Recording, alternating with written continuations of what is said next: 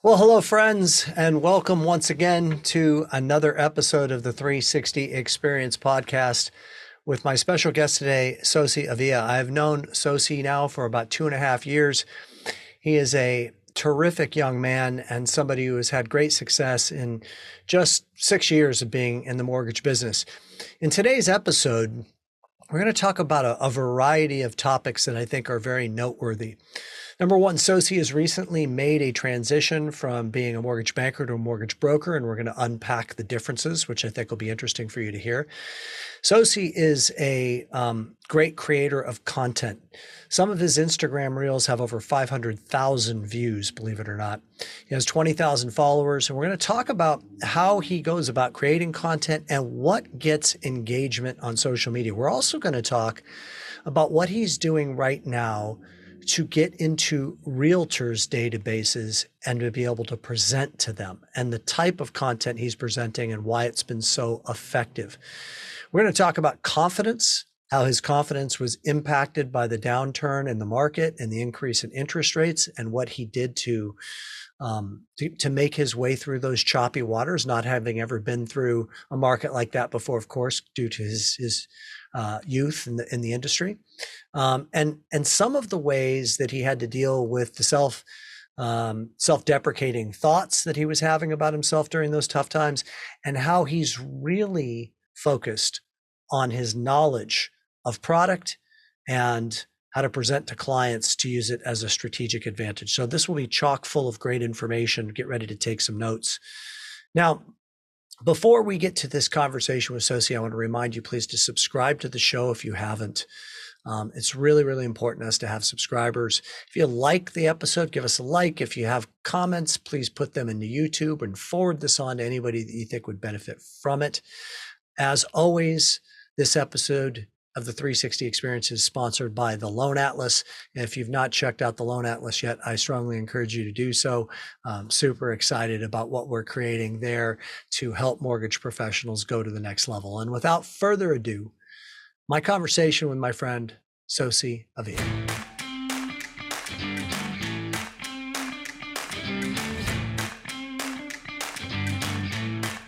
What is up, young man? What's up, my friend? Happy New Year. Thanks. Happy New Year. Glad you and start. Allison. Yeah, I'm glad you and Allison had a great time in Paris. First time oh. going to that romantic city. I bet that was super fun for you guys.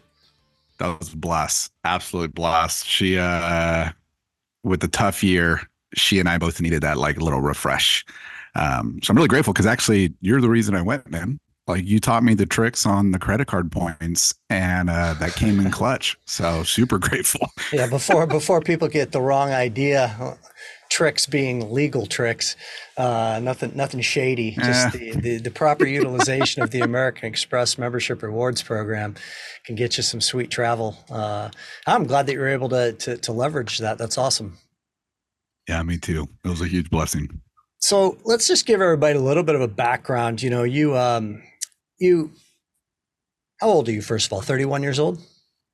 I am 34 i think oh, 34 shit. yeah Man, you're getting I know. old i crept up on you i'm trying to catch God. up bro you just keep going so fast yeah you are gaining on me for sure um, so you've been in the business for how long and, and tell us you know what your best year was just to give us a little bit of a background then we're going to just dive hard into teaching yeah let's do it so uh, six years uh, best year was almost uh, about 100 million. That's 94 mil. Um, and that was done on year four.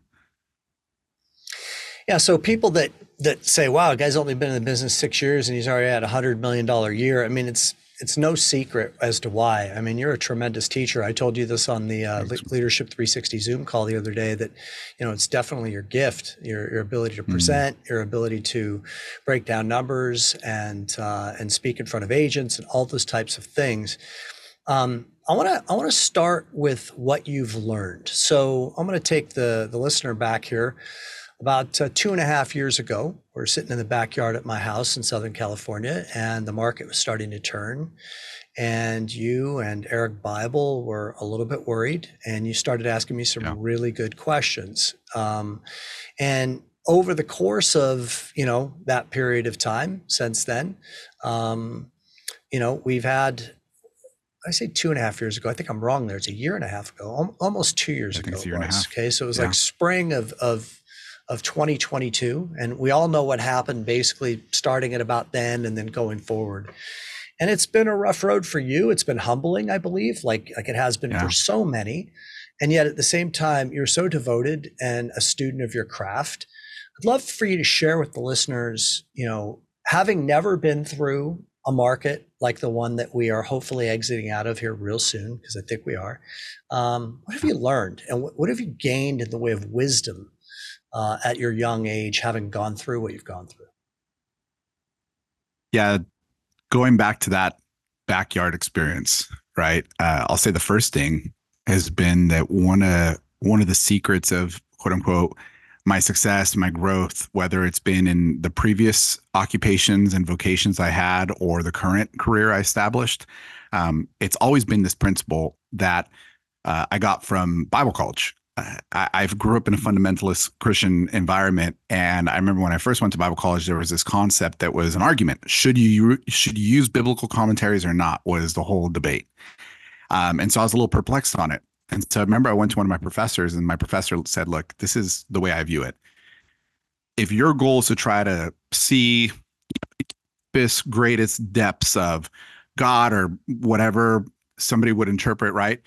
The goal of a commentary is to stand on the feet of somebody else who already, or stand on the shoulders of somebody who already tried to do that. And by standing on their shoulders, you're peeking a little further than they did right? Into that same subject matter, i.e., in this example, it's God. And so I've taken that principle really throughout every aspect of my life. And with you guys in the backyard, it was very important to me to figure out from you hey, I've never done this before. I'm about to experience this. I'm scared out of my freaking mind. Um, what the heck did you guys learn? And how do I stand on your wisdom to try to learn those lessons a little deeper? um, and hopefully a little further so I can pass it on to the next guy. So, my first principle is always in the midst of any new change, any new experience, never lean on just what you'll be able to pioneer because there's just nothing new. Right. And I hope we get into that discussion because the more I've analyzed your business, Tim, the more I go, holy crap, a lot of what I'm doing is modernized versions of what you did. And so I love learning from you. I love being able to see what you've established. And I love learning that lesson that, hey, I'm going into a new world that I've never experienced, but, my buddies here had. So let me learn from them as much as I can and grow. Um, because the other thing that it taught me was you and Dave Gallegos, right? My two older buddies.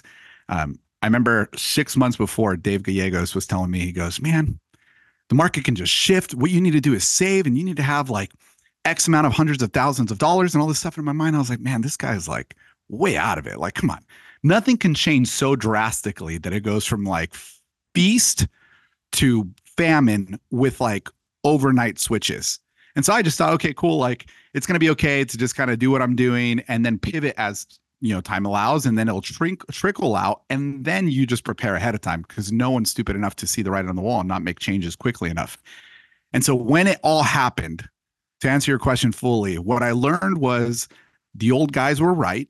This industry can change literally in a moment's notice. And two, lean on your older buddies, ask them what they did, and then use that as a foundational wisdom for how you're going to operate from there. Because what you guys told me that day, what you told me about the hustle, what you told me about blocking and tackling, what you told me about going back to the basics, letting go of the ego and trying to do the sexy roles of just team lead and coming back to how do you originate? How do you have more conversations? How do you create more leads? That was what I leaned into because of the guidance and wisdom I got from you guys. And that's what made me have a really good year.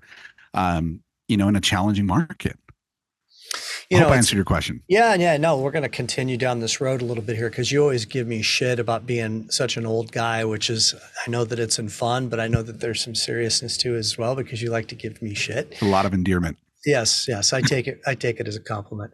Um, but it's interesting, like. Um, we go through these phases in life. Like if if you think, I mean, you're a father, so mm. prior to having yeah. you know children. You you you heard from people that had you know come before you whose whose shoulders you could you know rest upon and look down the road a little bit further as you mentioned. You heard all these cliches like get your sleep now and you're never going to love somebody more than you love your kid and your life's going to change forever. Your routine's going to get mm. destroyed blah blah blah. And when we're hearing those things we we kind of brush them off as oh yeah well that's their experience. My experience will be different. And life has stages to it and you can't possibly know what that stage that you're about to enter into is really about until you go through it. You know, like I look at my mom right now, she's 81 yeah. years old, God bless her, and I'm seeing her really slow down and I'm seeing her become forgetful mm. and I'm seeing her not be able to walk downstairs very well.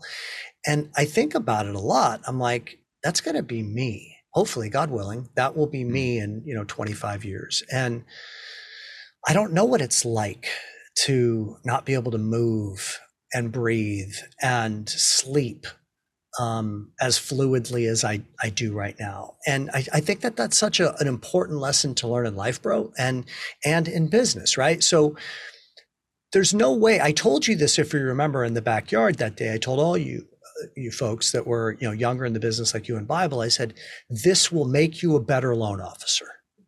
This this yeah. is the kind of a market that either cripples people and has them exiting from the industry, or this makes someone a real loan originator. Because when you can go through yeah. the market like we've just gone through and come out of it on the other end, you're twice the originator that you were before because of your yeah your ability to to focus your ability to persevere because of the things that you learn. And i'm glad that you brought up the ego part. I think that's really important because you know you had a, a, hockey stick early career like first four years mm-hmm. in the business. I mean you're just like on a on a continual ascent to superstardom but you had never gone through the other market that's always there in every cycle. So now you've been through it. What are a few things specifically that you've implemented in the last, say, 18 months that have been successful for you, that have resulted in you either building more relationships or getting more loans? Yeah, that's a good question, actually. Um, so, a few things. Uh, the first is morning routine, right? And it it's what so many people talk about, and until you experience it for yourself, there's really no way to truly describe how impactful it could be. And so my morning routine continued to just develop from just disciplines of set aside time. Um, yeah, I was listening to one of the other trainings you did. And I remember, um, I think it was Josh Metal talking through um, Dr. Joe Dispenza's 98% on the atom is about energy and 2% is about matter, if I'm quoting that correctly. It's and so even just looking back at my year. It's 99 and a half percent is is energy and, and only a half percent is matter. Keep going. Yeah, it's like almost none of it's matter. Keep going. Yeah. This year, as I look back, I go, the, I started off focusing on energy a slight more and as the year progressed, I see my morning routine has evolved where by the end of the year, it was focused on energy a lot more. And even things that are kind of not the typical pieces, right? Like one of the things I love starting my mornings off of is I have a, a group of the L360 guys that we wake up at 5:30 every morning. We turn on the camera, not to talk, not to chit chat, not to hang out but to go, you awake, you awake, you awake. What are you working on this morning? And we spent about an hour and 15 minutes dedicated to just getting work done. For me, that's been a big relief because now I'm emptying myself of all the stress that I probably slept with I'm getting all my crap done. And I go, cool. I'm going to go focus on the other things because I've released that aspect. I'm going to go do my meditations, my readings, my journaling, my um, my workouts, and I just have the flexibility there. And so for me personally, with where I'm at in this stage of life, it's been very fulfilling to now be in a place where I dedicate morning shift, enjoy routine, and then get back to the grind right after. Um, it's been really sweet. Yeah, yeah. Let's let's talk about this a little more. This is a really important point that you're making that I really want the listener to to to get their head around. So what I'm hearing you say is that you're starting your day off at 5 5:15 in the morning and you have a specific business related activity that you want that you've deemed to be important and that you want to yeah. knock off first thing. And this is yep. a, I did a presentation, you weren't in Park City in, in the fall, but I did a presentation on this. And this was one of the tips in the presentation was, now it wasn't mm. before your morning routine, although I think this is a brilliant idea on your part, which is the night before, select one thing that will move the needle for you in your business. What is that? It could be I'm going to call five past clients. Now you're not going to call them at five in the morning, okay, unless they're on a different time zone. But um, I'm going to, you know, create scripts for my, you know, social media marketing reels. I'm going to um, really organize my day and plan it out and work on you know a marketing document to cpas because it's tax season mm-hmm. whatever it is you can come up with a whole long list of things the point is is before you turn the outside world on and let it in to your life and let it attack and consume your energy you're going to get one really important thing done to start your day. So if nothing else you can look back on that day and go this day was successful because i got that done. And yeah, that's exactly. that's really important. And then i want to just add that i love the fact that you're doing it with accountability with partners with with with, with people that you've formed a group with. So huge yeah. takeaway there. Huge takeaway. Anything else that you've done? You talked about your morning routine. What have you implemented yeah. in the last say year or so that that has been successful for you? Um diversity of lead sources and uh, diversity of presentations yeah, right. so that. So I'll dive into the lead sources first. Uh, m- one of the inner hurdles that I had, right? One of the inner hurdles that I had of going into other types of products was an insecurity because, you know, I grew up really quick in the mortgage industry. I I literally went from being a pastor to doing marketing for 6 months having nothing to do with the loan but just focused on creating agent relationships between loan officers. I remember this can can I say colorful words here, Tim? I don't know why you wouldn't be able to. I do sometimes. Go ahead. Dude, I remember this douchebag loan officer that came in, right? He's like five four, Napoleon complex. Um, and like he just wanted to like show off everything and he started talking to me about like how his BMW broke down and you know how BMWs are and he went into all those pieces and it was just like oh my gosh like dude I drive a Prius right? Like, what are you talking about? Like, there's no social radar here at all. And so, that being the case, I remember specifically with him, I thought to myself, I'm working so hard to connect realtors with this guy, and I don't know what the heck he's doing afterwards. And so it pushed me to this place where I I looked at it and I said, I got to dive in. Now you were, so you were I literally guy, went. Sorry, this guy's a loan originator, and you were working hard to tee him up with realtor relationships. That's what you're saying. Exactly. Okay, keep going. Yeah, okay. exactly. Uh, so working hard to get him with realtor relationships, right? Doing all that stuff. Um, and when I saw that what his value was, right, it just pushed me to this place where I was like, okay, I should do it. But context for that, and the reason I say this story is to show I literally did not do one loan. I didn't even have a freaking car loan till like two months before I spoke with the guy. So to then go straight into mortgage from zero to 60, I went straight into retail. I saw him do that. I said, screw it. If he could do it, I could do it. I got my license 30 days later. I went to the branch manager. I said, Will you hire me as an independent loan officer? He goes, You're going to be self sourced. I was like, I don't know what that means, but yeah, sure. And then I just started calling and I started generating leads. And after I generated leads, I'd like have a discovery call and then I'd go to my mentor and I'd be like, so this is what they said. He'd be like, did you ask this? I'm like, no. Give me a second. And I just went back and forth like an idiot. Right. And so in that turn time, like I literally had to learn the industry so stinking fast that I had this insecurity. Um, because with the mentorships that I had, I never had an institution, as you've shared, that taught me soup to nuts how to actually be a loan officer. I just learned how to generate business. Mm-hmm. And in the environments I was with, I started leaning on ops people to be my underwriters and my pre approvers and all these things that even in the first part of my career, I never really calculated income. And so in this year of seeing everything shift, all of a sudden I was in this position where I was like, if I diversify types of loans, right? And I diversify into the non-QM, if I diversify into other type of products, more jumbo, all this stuff, here was a question that I'd asked myself, Tim, which I actually didn't even realize I was asking myself. I'd ask myself, do I believe I'm smart enough to actually learn this on the go and serve these clients well? And so I had to push myself to learn how to do loan types that I was super insecure to do. And I'm very grateful I did it because they're not that complex. For one, it was an inner hurdle that I just had to get over because I already knew how to do loans. Um, And it created a really great avenue for me where I've done a really good amount of non QM business now. I've been able to tackle any type of loan without fear. Um, and that's drawn more business to me just because my confidence of knowing I can get this stuff handled. So that's the first uh, diversification to talk through. Let me comment because you're bringing up another phenomenal point here that I want everybody to really understand, and I'm going to deepen it. So, most people start in this business when it's good. I mean, that's why you got into it, right? I mean, very there are people out there who got in the business in, you know, 08 or something like that, but not not that many. Most people got into the business in 05 when it was booming or 2021 when it was booming or, you know, the good years in the teens of 2015, 16, 17, et cetera. But it, there's usually fruitfulness to the business when you get in. The yeah. biggest problem that can happen is it can come too easy.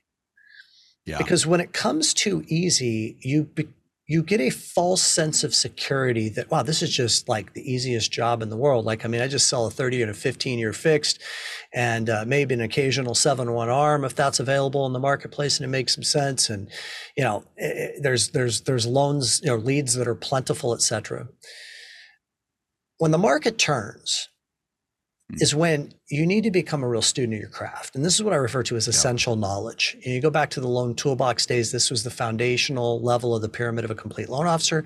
And now with Loan Atlas, it is the foundational level of the ascent to the peak of the mountain. And why is it the foundational level? Well, it's the foundational level for a lot of reasons. Number one, if you know product, if you understand the market, if you know how to get tough loans done, it opens it's like the key that unlocks the door to a relationship in many cases. My career is checkered with stories about significant relationships that would have never happened if i didn't know how to do a tough loan, if I didn't know how to qualify a tough income structure, if I didn't know how to get someone's credit score approved, if I didn't know a product that very few people knew. And because I was able to get that loan done, boom, whole new relationship that spawns yeah. tons of deals in the future. But it's deeper than that, bro. And here's why. Because at the end of the day, the product is you and you're, you're hitting on something yeah. so incredibly important here, right? So you were dealing with some second guessing internally and then some insecurities, right? So the best salespeople are the people that have the most confidence and certainty in their product. In this business, that means the best loan originators are the ones who have the most confidence and certainty in themselves. But deep down inside, you know when yeah. you don't know shit. You know if yeah. you're not really that good. And that's where call reluctance comes from. Mm. So early in your career, when you're like, ah, man, I don't know, like I only really know a couple of products. And I don't have a lot of diversity in lenders. And I want to get into the fact that you're a broker now and talk to you a little bit about that because that actually opens up some doors to other products, which I think is super important to talk about. So we'll go there in a second. Been pretty but, fun. But once you start to become a master of the diversity of the product at your disposal and you know how to get tough loans done, all of a sudden you have swagger, man. Like you're like, yeah, I mean, give me anything yeah. you got. I'll I'll get it done. That's a totally different sell- product that you're selling in you. Now you're selling something yeah. that you really believe in. You take a guy like Mike Trejo, okay, who's also a broker. And if you guys haven't connected, you guys should be talking. I mean, Mike Trejo blows my mind He's as to great. how knowledgeable he is about product, bro. He's so mm. knowledgeable. Mm. So, um, what you've made this transition from being a mortgage banker to being a mortgage broker. Can I dovetail with, something there for you real quick, Tim? Yeah, yeah, yeah, yeah. Yeah. So I really love that you're pointing that out, right? Because I, I, I believe you're a thousand percent correct. The knowledge of the product is going to be so impactful. I'm very grateful for me that I had a good amount of knowledge of the product or most of the products.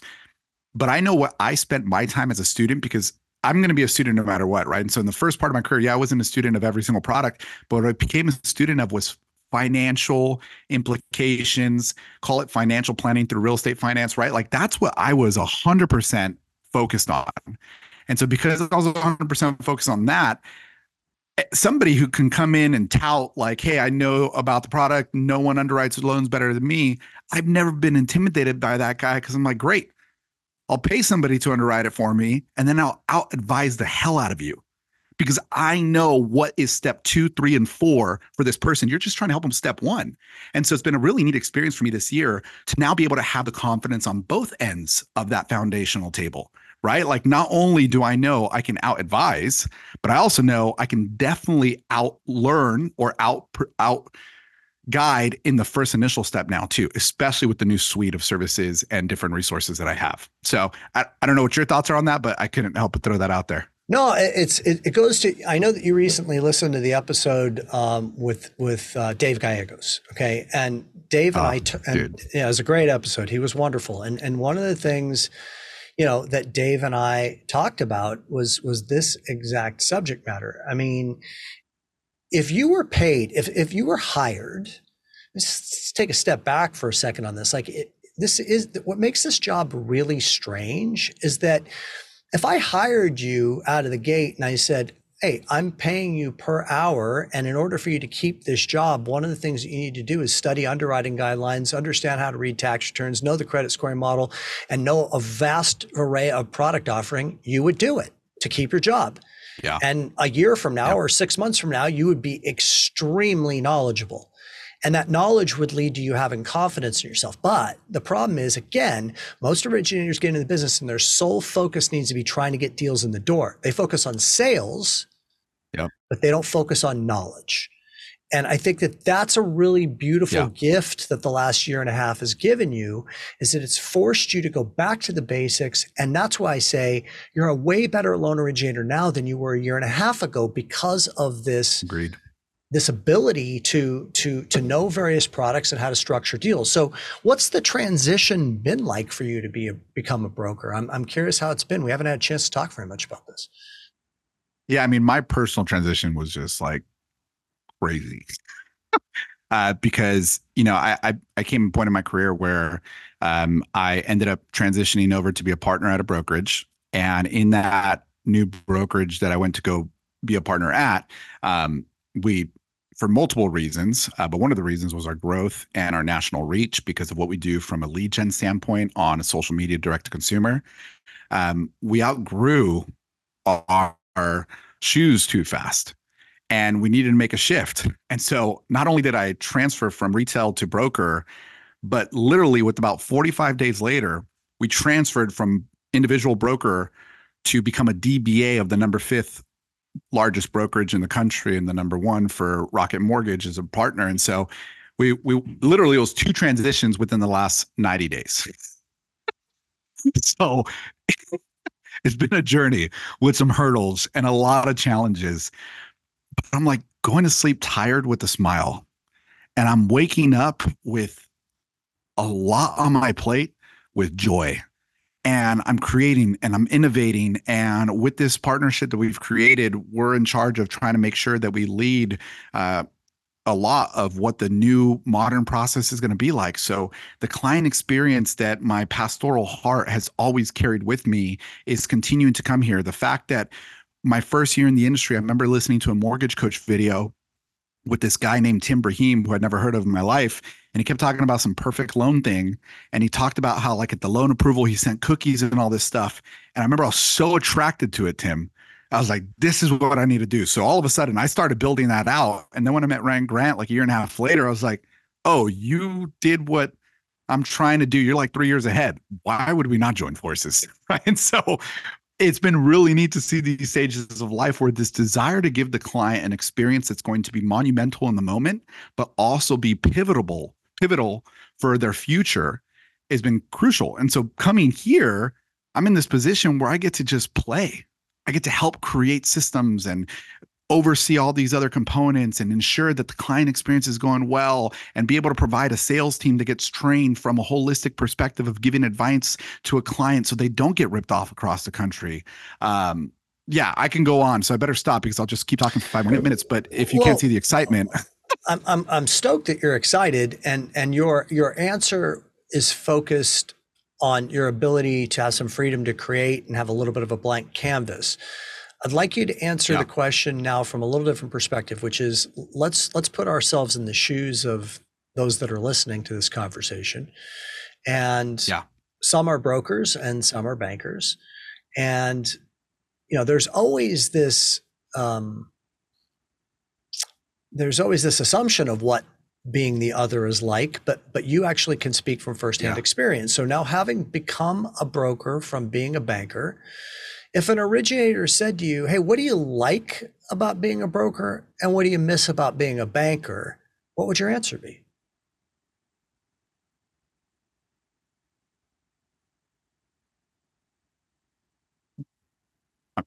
I like the I like the fact that the cost of manufacturing can be so much lower on the broker side. Therefore, being able to enable you to give, you know, savings and even more profitability to you um, as, as the spearhead uh, loan officer. Um, I, I like the fact that you just have such flexibility with products and you don't have to be uh, held into one uh, bank's kind of guidance or box um, because every bank has some type of restriction, whether it's they don't let you float down more than um, if it's not at least a quarter, or they don't let you do XYZ, right? There's always some type of restriction. And so I like all those components of flexibility from the production side um, and what you probably heard a lot too is just the excitement from being at this leadership level. So that's not that shouldn't. It's not fair to say that's equated to being a broker, right? That's just Correct. equated to being at the level of leadership that I'm at here. Yes. Uh, but the broker piece, those those parts, I'm very excited about. Um, what I miss is having an aspect where when you do need something rushed, like super super crazy, even though you can do it on the broker side and, and and I've experienced it already, it's just easier to do when everything's in house and the underwriters are part of the payroll, right? Like that's there's always a difference there. It's it's a difference between calling in a favor and you know trying to streamline a process. Um, that's the thing I miss. Um, aside from just people, right? Like I think in every season of life we make friendships and you miss those, but um, as far as just the infrastructure for the listener of, of broker and and and retail banker, um, those would be the biggest pieces.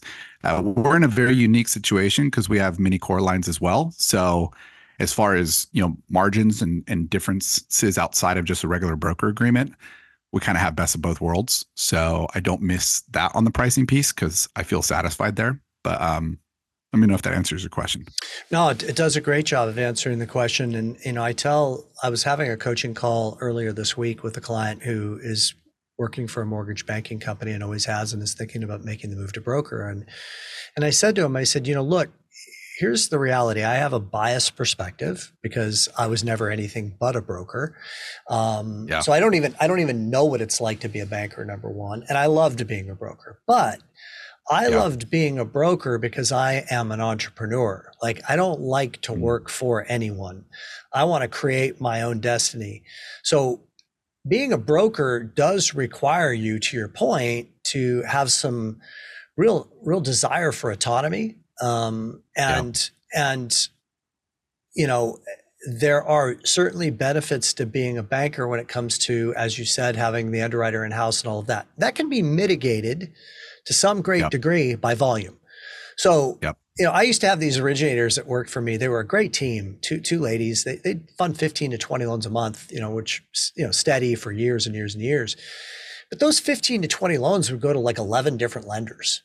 And they never mm. had any pull with any of those lenders because they were just just they were chasing an eighth in rate or an eighth in fee in some cases to you know v- versus looking at it from a bigger picture perspective which i sent everything that i could to countrywide. This was back in the day but i also Mhm. sent a lot of loans to citibank and a lot of loans to washington mutual but i only i only used like four lenders. And the reason i only used four lenders with the you know 50 or 60 a month that i was closing was because i wanted to have clout with those four lenders like Yeah. if I'm funding three, four million dollars a month minimum with each of them, I can pick up the phone and say, Hey, I need a favor here. This is an important realtor relationship. I need you to rush this, put it at the top of the stack and get it underwritten. And they would give me that because I represented a lot of volume to them. So I think that that's a key thing for people to understand. And in the event that they're trying to make that transition, is it it could get really seductive as a broker to have your you know 14 different rate sheets that you get to look at and you're like a kid in a candy store it's almost like going to the cheesecake factory and looking at their menu and you're like shit i don't know what to order there's like too many it's like a whole yellow pages book here that i'm looking at of of, of different dishes yeah you got to stay focused and and really pool your volume to as few lenders as possible so you have that pull Yeah. um anything Tim, else I got to throw out real quick. Yeah. Yeah. I was just going to add just so you, for our listeners who are just a little younger than me, rate sheets, it's what people used to use to be able to see what rates they'd have. And they did like Yeah. columns, like the multiplication table to figure out what the rates were. I literally, I think I was, I joined the industry the last year they were popular. Um, so I'm throwing that out there, not as a joke, but like legit for the listeners. Don't know because Yeah, I talked to some of these uh, new LOs and they don't have no clue what that is. blue or anything like that back then Or Polly or anything. yeah no no no Yeah. No, the only thing I would I would add is, you know, that was one of my fears. Like I had to because of what my insecurities were, right? Like going broker was scary because I was like, can I really do it? Am I very am I smart enough? Do I know enough? Can I get this stuff done? It's wild, wild west, like all these components, right? And I'm also, you know, a very high I. I'm like, I love the group. I, am I going to miss this? Am I willing to sever for this? Am I willing to be okay where I'm not going to have this type of bigger family? And I'll tell you, I'm, I mean, one, it's been a really good opportunity for me to grow up as a loan officer.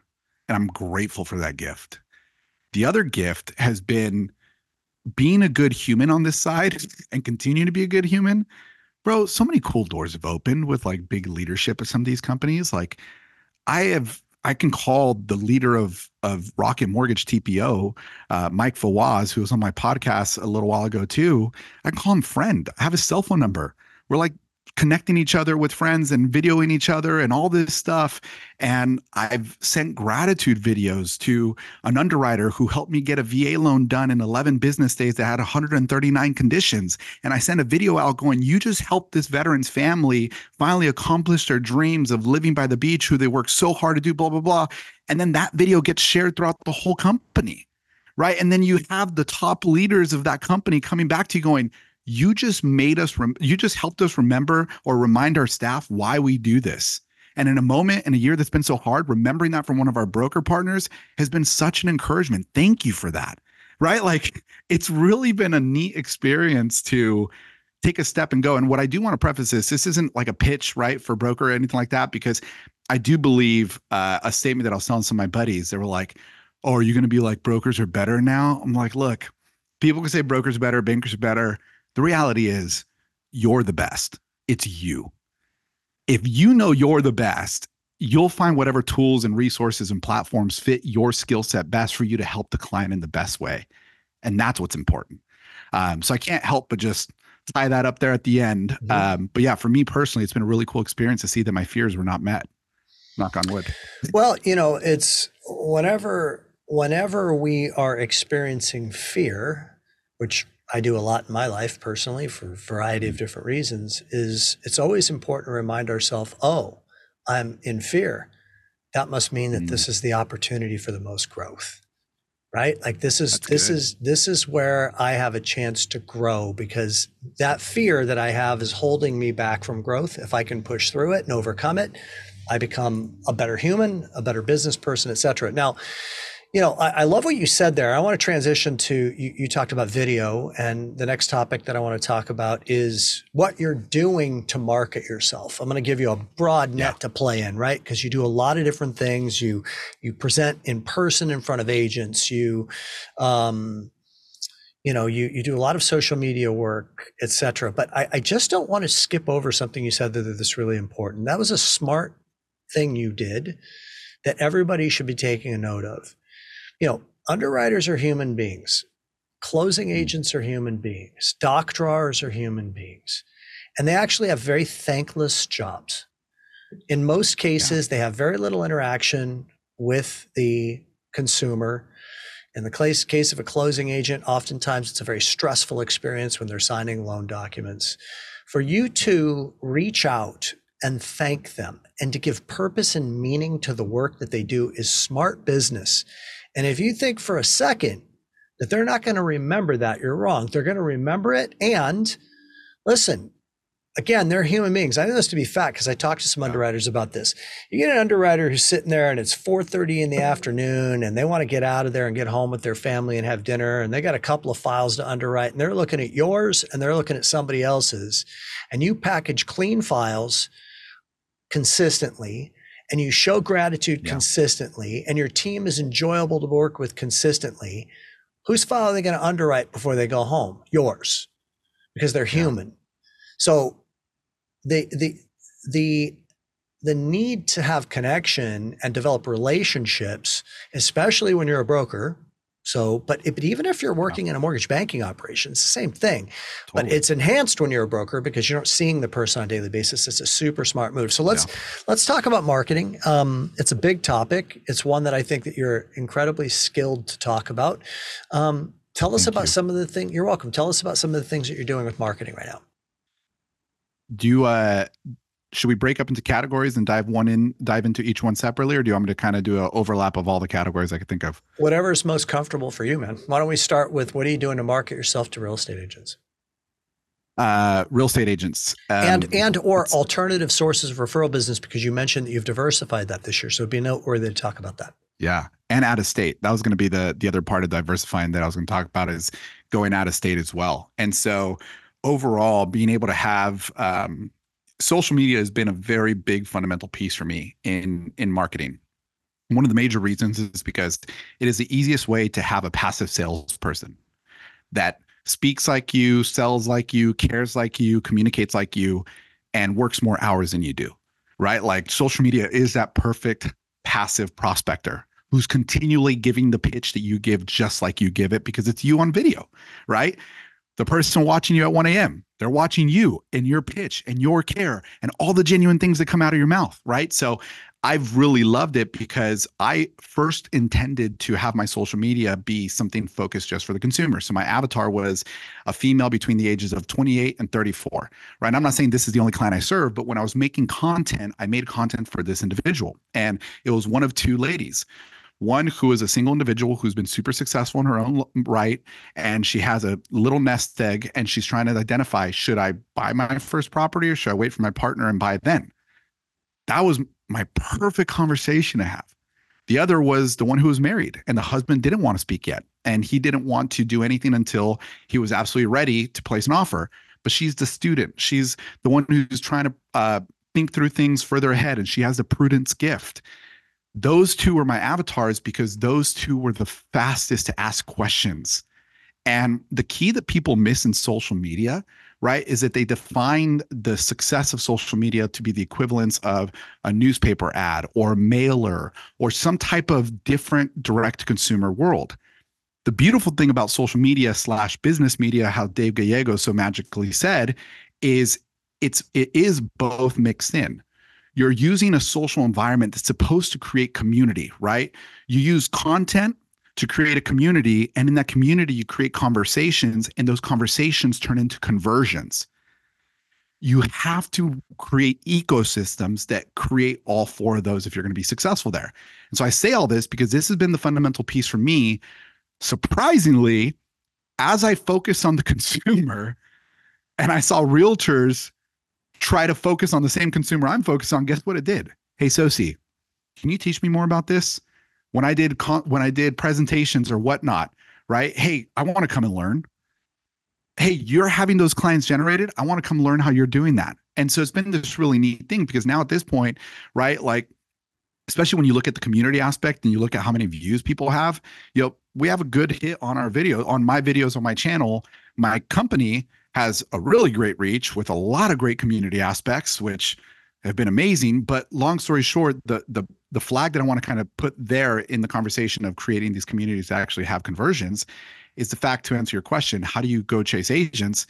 It's been really easy. It's been literally a DM, an invite to an agent webinar, or they're reaching out to you, signing up for your newsletters, coming out to you, asking you for help um, and you're just trying to filter out which ones to spend time with. Uh, that's just on the social side. Uh, to answer your question on uh, in the other fundamental pieces, because to your wisdom, right? I didn't just focus on new.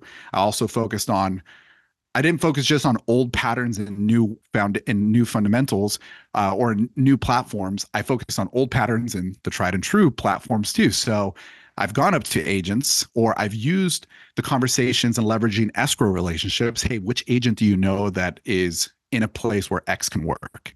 And what I've presented as X is how many of us have past clients that we want to see retained? Right. And I use the illustration that I think has been used a lot at L360, um, which we all borrow. Um, it's this conversation of like, out of a thousand people, if you asked that thousand people today, how many of you would want to get pre-approved, go shopping for a home today with a realtor and lender? How many of you would say yes? Out of that thousand people with a high rate market, what are you going to get? 15, maybe 50? If you ask the same group, how many of you want to do that within the next five years? What are you going to get? A higher number. 80%, right? Way higher. And so I've been using that as a conversation starter with the with the realtors to go, so what are you doing with yours? That allows you to attack that 80 to 90% instead of trying to compete for that 80 90% when they become hot leads and now you're having to compete with Zillow, Redfin and all these lead aggregators and now you're having to pay for your own past client to come back into your ecosystem. What are you doing to give them value now and help inspire them and give them an inception of more business? And one of the things I coach my realtor partners on is understanding that the best illustration I've ever heard on a good sales or consultant has been from my big fat Greek wedding. And it's come from this illustration where the mom is talking to the daughter and she's like, honey, or whatever word she said, right? I want you to know that the husband is the head, but the wife is the neck, turning him wherever she pleases. Right. And so I learned at that moment, and I've used that illustration so many times to go, when we're trying to give value to our past clients, when we're trying to make sure we're creating an experience, giving this world of inspiring ideas, our world is supposed to be let's see where they're at and let's bring them subject matter that will actually be per- specific to them and applicable to them so that moves can be made. So, all that is theoretical to explain this. I go up to realtor or I go up to the realtor that the escrow officer introduces me to and I talk about this past client thing and I go, here's my idea if you're willing to do it. Let's have either in a virtual setting, and this is actually something I got from Leo, my uh, brother here at L360. In a virtual setting, we'll do a sit down, we'll do a Zoom meeting with 15 to 20 of your past clients. We'll do a wine event where you take them wine, charcuterie boards, whatever, and I'll show up and I'll present content and I'll answer questions based on what you can do with your equity what you can do in the investment world and what you can do in regards to your personal property, either renting it out and buying a new one or selling and buying a new one. Those are the three categories we're going to focus on so your past clients learn what to do with you with what you help them gain. A ton of money that is worthless until you convert it to cash. So let me so, let me ask you. I'm going to ask you to hit pause here because what I want to do is I okay. just want to jump in. I want to consolidate and I want to summarize because you said a lot of Please. important things there. So what what you're doing first of all, is you're asking the pain question. Now, you may not be phrasing it as a pain question, but I used to ask the question in a little bit of a different way than you. I would say to a real estate agent, you know, have you ever had a situation where one of your um, past home buyers, um, you run into them at the movies or a ball game and you, you say hello to them and, and you find out that they bought another house and they didn't use you and they'll be mm-hmm. like, "Oh my God, yeah, that happens," and it pisses me off when it does. Yeah, um, me too. Fortunately, I don't have that happen to me very often, and the reason is because I have a really strong database nurturing campaign, and mm. I'd like to talk with you about helping you design one for yourself because Beautiful. the last thing in the world that you want to have happen is that very uncomfortable situation again. That's a lot of money. It's a big number you, you, you know, stick the knife in and twist it a little bit, right? Like that's a yeah. big number that walked away from you, and we can't afford that. That's going to get them. They all want to have that conversation. Okay. Yeah. Now, what you're doing, which is brilliant, is you're leveraging your gift as a presenter, which you know, for those that are listening that have not been on Sosi's Instagram page as an example, you need to go check it out. You need to check them out on YouTube, etc. And you're going to see somebody who has really spent a lot of time honing his craft as a teacher. And all you're doing is you're saying, I'm going to take my gift as a teacher, which he didn't come out of the womb with that gift, okay, everybody? He didn't come out of the womb with the gift. He practiced. Okay. A lot. And, and a lot. We all did. Barry Habib did. Ryan Grant did. Everybody did. Me, everybody. He's taking that gift as a teacher and he's saying, look, let me solve your problem. Mm. Let's go through your database. Let's cherry pick your 50 most influential clients or your 30 most influential clients. Let's have a title company partner with us. You know, let's bring in charcuterie boards, etc. Yep. And I will be your guest teacher. And I'm going to teach them things that are going to motivate them to want to buy another property or to move up or whatever. And you'll get credit for it and you'll get the deal. And even if they don't take action, they're still going to remember you. Because to your point, and this is the part that's so incredibly important, bro, is they do wait until, oh, now it's go time. But because you have not stayed in touch with them, you haven't earned any loyalty. And that's the part mm. that I really want people to understand is that loyalty is earned. It's not given randomly.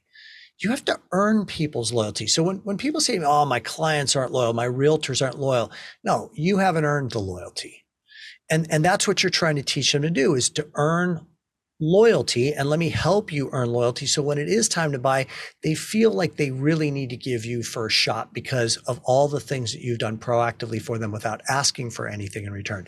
Sorry that i I, just want to encapsulate because no, you said perfect. so many really brilliant things there. Now, I while you were talking, you may have seen me glancing down because I haven't been on your Instagram page in a while. You're at almost twenty thousand followers, but what's really astonishing yeah. is you've got videos that have like five hundred thousand views, bro. So yeah. let's talk about that. So you've got this. So I, I'm glad that you created that clear distinction.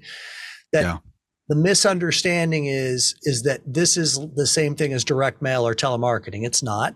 This is about creating that social ecosystem that will eventually spawn through a funnel some transactions yep. when rates drop or you know people are ready to take action etc but what are you doing to get 500000 views? What did you do to build it up to 20000 followers? Because those are impressive numbers. It's been tough man. Like it's been a lot of trial and error. Um, i was trying other people's strategies and I don't really feel like I hit my genuine self till the most recent history. Um, but it's it's both tactical and also you know just genuine. it's like both, right? The tactical piece is trying to learn how to hone in hooks. The tactical piece is trying to learn how to hone in what you do so perfectly now, right? And and so for the record, I want to make sure everyone who's listening to the podcast today they understand that Tim was actually like the original influencer. He was just the the original hard copy influencer, right? Like it was on paper, it was on magazines, it was all printed, right, with his rate sheets. But literally, dude, what you do, your pre-sale, the the way that you just and and I'm seeing your skill already just redone and proven over again because you're doing it again in the modern tools as you're launching Loan Atlas. This like premature give somebody the anticipation of like oh my gosh what's going to come out next and what's this? And right like that what you do so skillfully is exactly what short-term content is supposed to be. It's supposed to be a small enough soundbite that that provokes so much curiosity to make you listen and then brings you into the community right? So uh, one of the ways to express it is you have uh, your your your magnets um, and you have these reels that become viral, sort of say, right? And just to make sure that everyone knows even what other experience I'm talking through, I'm also partnered here at What's a Mortgage. We have, you know, north of 200 something thousand followers, uh, you know, millions of views on videos. And for example, Christmas weekend, I took weekend coverage of communicating on our leads. I mean, we generated over 25 leads just on a weekend um, off of one video. Um, and these are super well qualified leads, Tim like legitimately i'm talking to these guys what did the like, what did the blah, blah, blah. give us a give us you know a little info what did the video say to generate 25 leads this one was specifically talking about a program so this one was specifically talking about uh, a specialty program that was uh, giving extra credit to people who not were moving to a new community but lived in a certain community. It's one of Rocket Mortgage's products where it's based on where you currently live and where you're moving to or not where you're moving to, but where you currently live, and then you get X amount of credit. Um, and it's actually a really sweet program. Great pricing, waived LLPAs, modified MI, all the good perks. Um, so that one video, but it's literally been countless. Like it's been great. And so I was watching, you know, leads come in and it's really neat to see people because I, I guess I should back up, right? One of the things I'll share that I think has shifted has been the fact that clients used to go to the realtor first many times, and they still do, but they used to more back then. Why? Because the realtor had what they needed information about the house and what was available. Now, especially millennials, we've been trained so much that the irresponsible thing is to go look at the car first, it's to go look at the house first. The responsible thing is to get your budget in place first. And then in all reality, all the information that was exclusive to the realtors MLS, now because of Redfins and Zillows and all these other IDXs, a lot of that information, at least 99.9% of it, or 99% except the MLS comments, is now available for the public. So for many consumers, there's no need to go down that path anymore first. What they're looking for is mortgage hacks, budgetary hacks, loan product hacks, being able to figure out financial information they didn't know, tax strategies, real estate portfolio growth strategies, all these other components. And so, with all that said, right, that's our context. These videos are popping just because we're giving the consumer the information they want from a core standpoint. And what you're doing tactically is just learning how to tailor it that catches their attention because you're literally on Instagram Reels. Think about it. You're interrupting somebody's day. I'm wanting to watch stupid videos that help me exit my work because I'm in the restroom and I'm trying to be here longer so I don't have to go back to my desk. You just interrupted me with this stupid thing about interest rates. Are you worth my interruption? And if you are, guess what? I go in, I go onto your page, and now if you have other pieces that just don't magnetize me to your to your page to your channel but help me interact. And i look at your other videos and i see some paragraph reels that show me quick va- value and i see this other components i'm going to follow you. And then i see this other reel video that think about this tim and i think you'll really like the strategy on this. So many times people miss the the the simplicity that needs to be done for the consumer. Doing a video saying hey reach out to me my name's ibrahim you know if you want more information blah blah blah that's not going to go anywhere you can hook in a client talking about, hey, this is how you can get $5,000 for free right now from one of the biggest lenders in the country, giving it out to you based on where you live. And then you expand a little bit more. And then at the very end, you go, if you want to learn more about this, send me the word free money. Send me the words free money. Right. There's something that you're doing there, especially if you put it on the screen, free money. You're having the client look at the at the at the words going, oh, that's one how you spell it. Two, they go, oh, let me just type that in. And as soon as that's done, guess what? There's no awkwardness of going, hi, Tim, I've been following you for a long time. I'd really like to see blah, blah, blah. You're creating that barrier of entry to be broken down. There's no formality. There's no like pleasantries. It's just, oh, I want more information about this. Boom.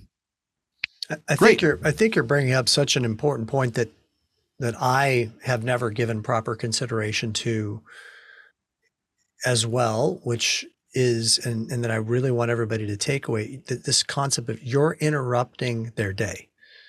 Mm. So, yes, like when I go to social media, I, am not on Facebook, but when I go to Instagram, which I check it once or twice a day, I'm actually personally generally looking for stuff that makes me laugh. Like, you know, the funny videos, you know, and then I forward them to my wife and to my friends, golf videos, things like that when I'm scrolling through, what do I really stop at other than those mm types of videos? Well, I stop at something that grabs me and is important to me, that speaks to yep. me, right? Like otherwise I'm I'm just aborting and bypassing it. I also stop at things that catch my eye because they're different. Um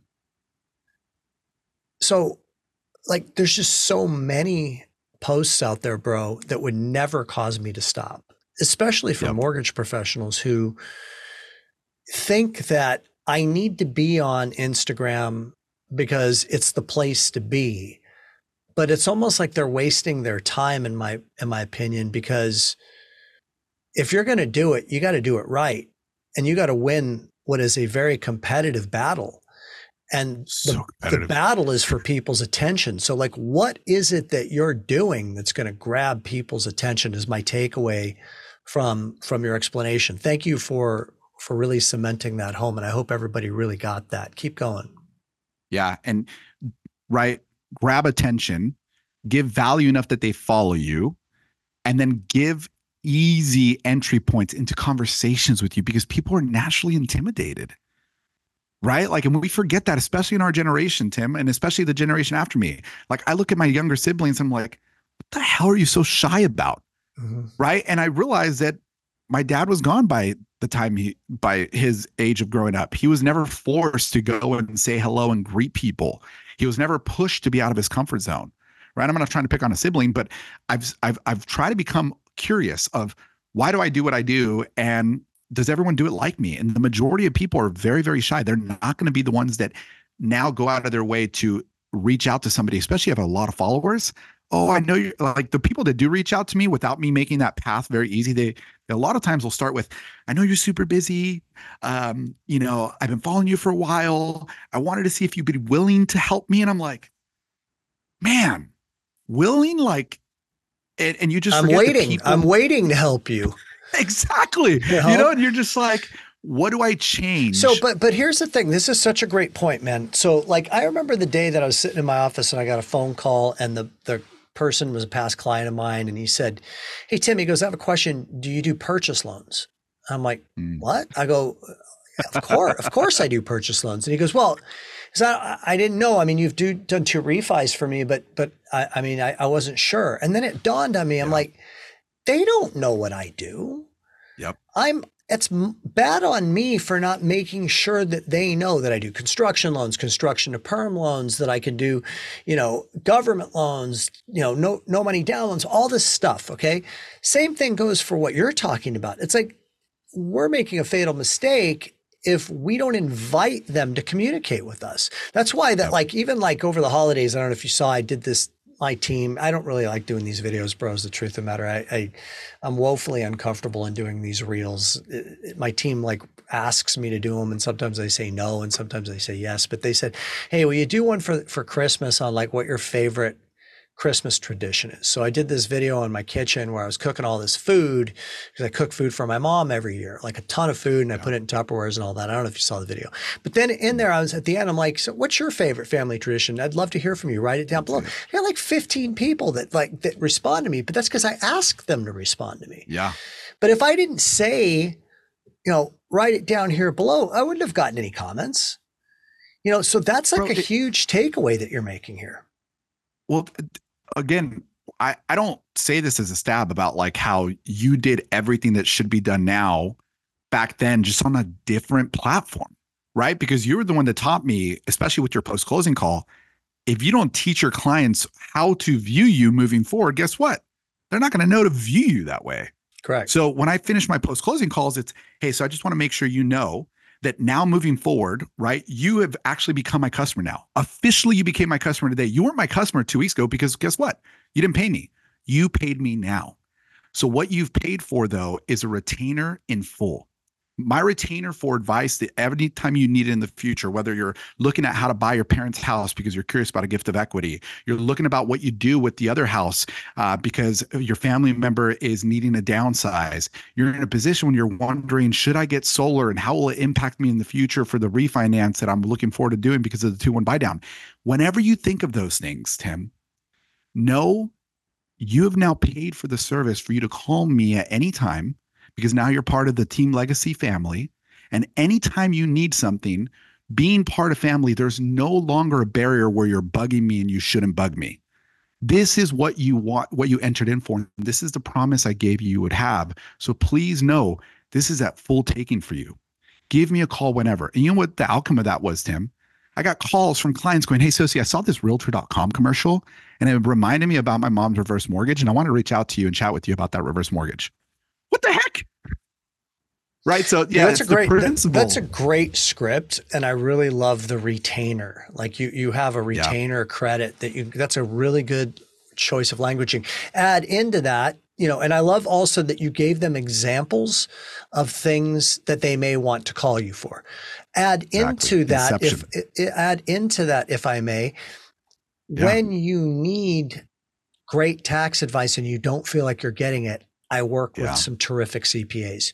When you need an introduction to a terrific financial planner to set up your kids 529 or your retirement accounts or to evaluate your overall investment strategy, you should call me and I will make the introduction mm-hmm. for you. You know, you got nothing to lose by telling them. You got to guide people as to what you can do for them or else yeah. they're not going to they're not going to put Don't the pieces know. together. Yeah. Yeah, I, I can't agree more. And so same with social, right? That's where like again, you have to create that easy access. It sounds stupid, but I remember I learned this from Neil Dingra. He goes, if you say DM me this word and you don't tell them how to spell it, there's a lot of people who will spell it wrong. Right. If you say, hey, reach out to me, there's people who'll sit there go, I would like to reach out, but I don't know what to say. I don't even know how to start the conversation.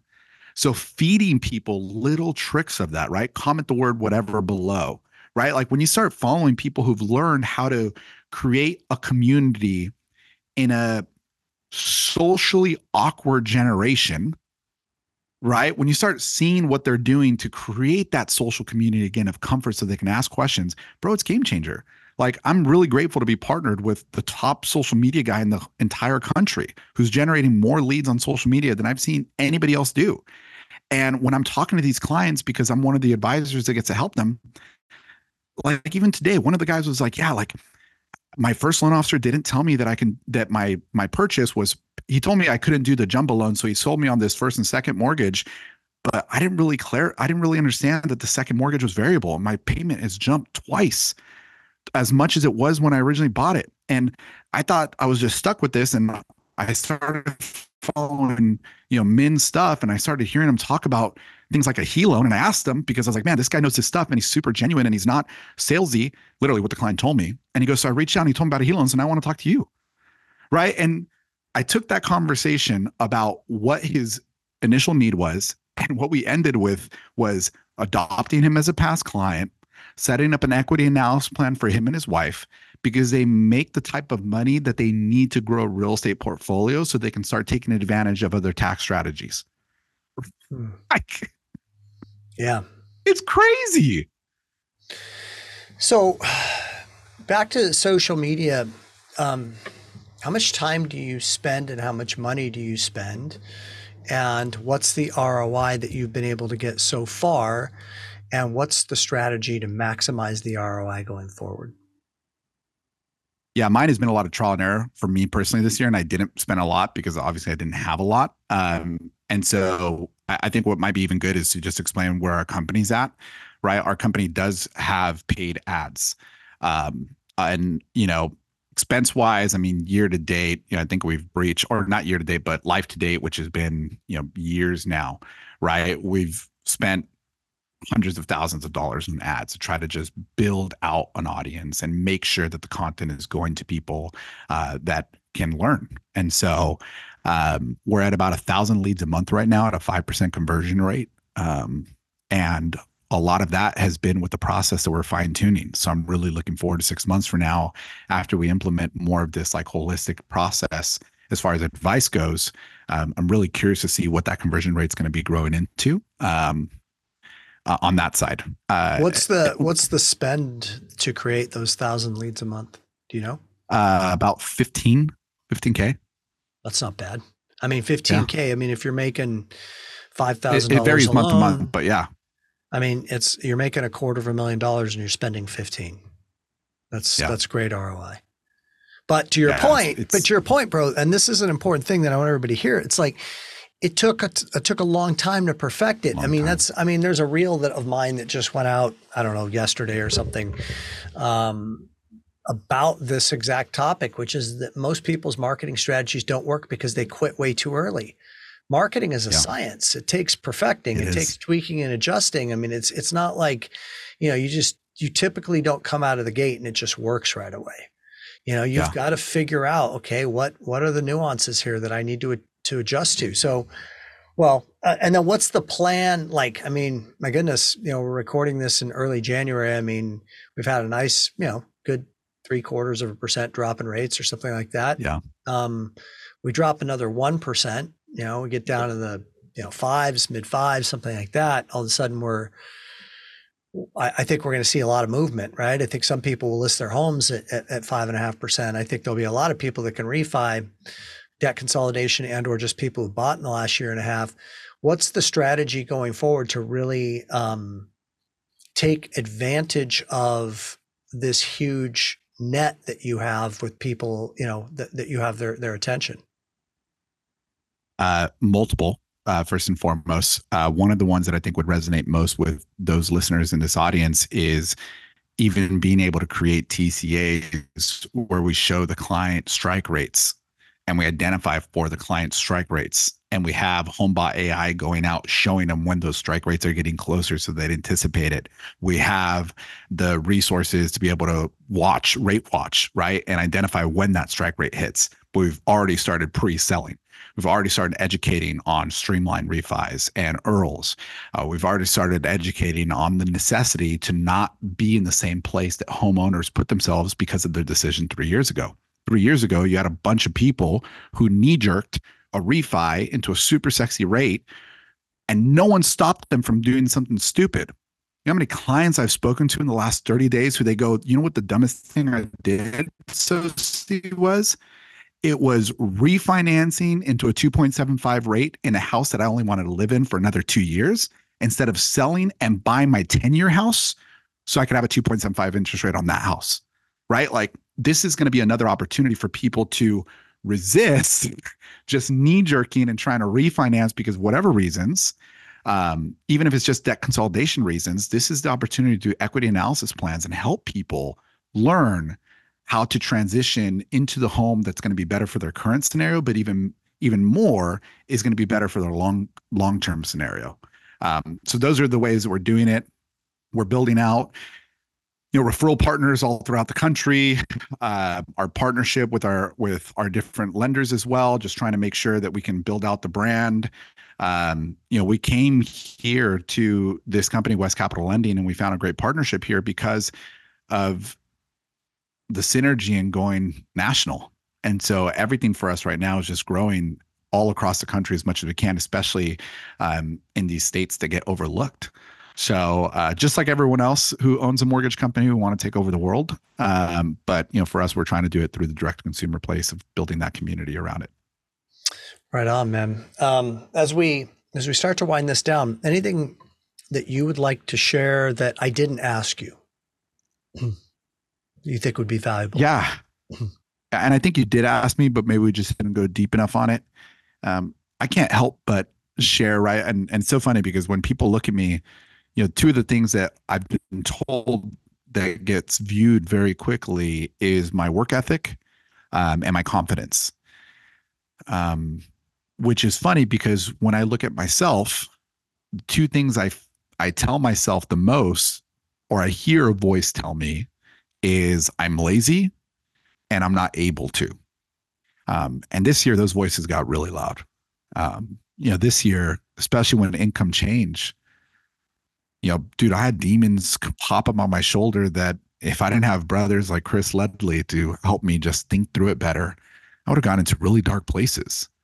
Um, you know, I had demons popping up where I was nowhere near in any, you know, place of like, oh my gosh, I can't make my mortgage payment, right? But as soon as my income got impacted because of the change in volume, because the partners I had weren't bringing in deals, whatever reason, right? Like uh, my whole world shifted. I remember I had voices telling me like, Sosi, you knew you were always living this fake life.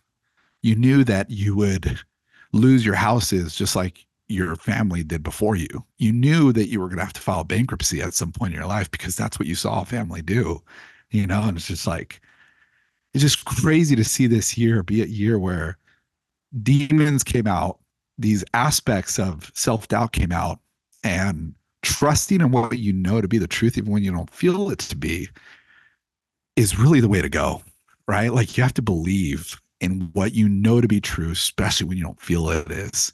Um, it's been a really good year being able to grow in that way. Um, because aside from these things that get me excited what's being innovated and what we're trying to do, aside from these things that I see you doing with brothers of mine, just being able to build out educational platforms that it's going to affect, affect the entire country, um, and assimilate data that will change generations, you know, aside from those things, what I experienced this year was generational curses that carry with people and um, opportunities to try to break them as you persevere with discipline faith and you know good friends coming alongside you to keep pushing you through mm.